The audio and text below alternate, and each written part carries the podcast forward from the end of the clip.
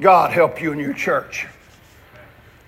But that's one thing, listen, that's one thing in 40 some years, thank God I've made a lot of mistakes. I've done a lot of things wrong. I probably messed up more times than you can count, but I'm going to tell you what, I have never tried to widen the margins of this book. I have never tried to say sin is okay. I've never gotten into the point and just give in and give up and say, hey, it's all right, just live like you want. You're doing the best you can.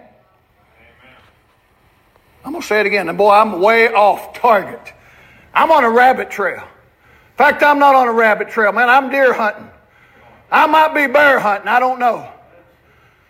I'm going to say what I said the other night on the program, and I don't know why. I'm just going to do it. I quit saying why and why not.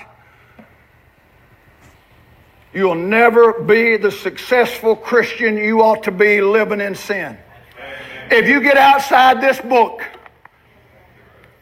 I'm not saying you're not saved. Don't, don't, don't misunderstand me. Although I'd probably question that with a lot of people, to be real honest with you.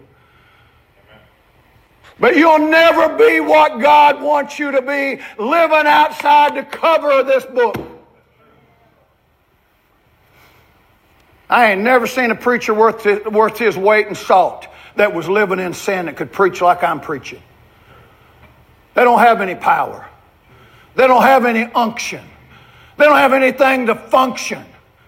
Now, there are people that are mechanical and just go through the motions and just make up some ditty and go on with. I want to tell you, I'm not making up some ditty. I'm not preaching some little something. I'm preaching to you the Word of God.